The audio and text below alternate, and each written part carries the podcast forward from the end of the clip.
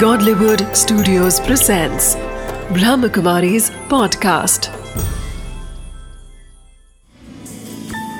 Wisdom of the day with Dr. Girish Patel. नमस्कार ओम शांति हम सब एक सरल जीवन जीना चाहते हैं इजी लाइफ को लीड करना चाहते हैं जब तकलीफें आती है कुछ समस्याएँ आती है तो या तो हम रुक जाते हैं, या तो सोचते क्या हुआ, हम हो सकता है निराश भी हो जाए। या तो इस बात को ऐसे कह सकते हैं कि हम जो चैलेंजेस है, वो चैलेंजेस को स्वीकार नहीं करते हैं।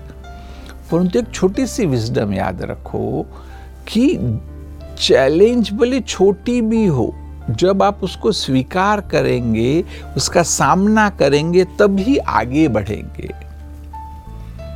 क्योंकि जब तक आप उसका सामना नहीं करेंगे, आप आगे बढ़ने ही वाले नहीं हैं। तो इसलिए जब भी कोई चैलेंज आए लाइफ में, कोई समस्या आए तो डरना नहीं है।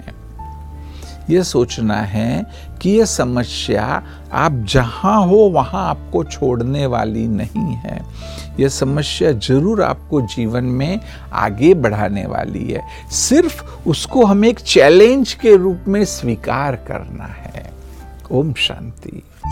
Wisdom of the day Facing and confronting challenges is very important to overcome them.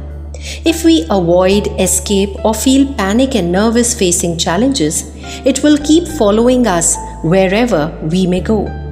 Embedded within these challenges are precious gifts of learning, growth, and improvement.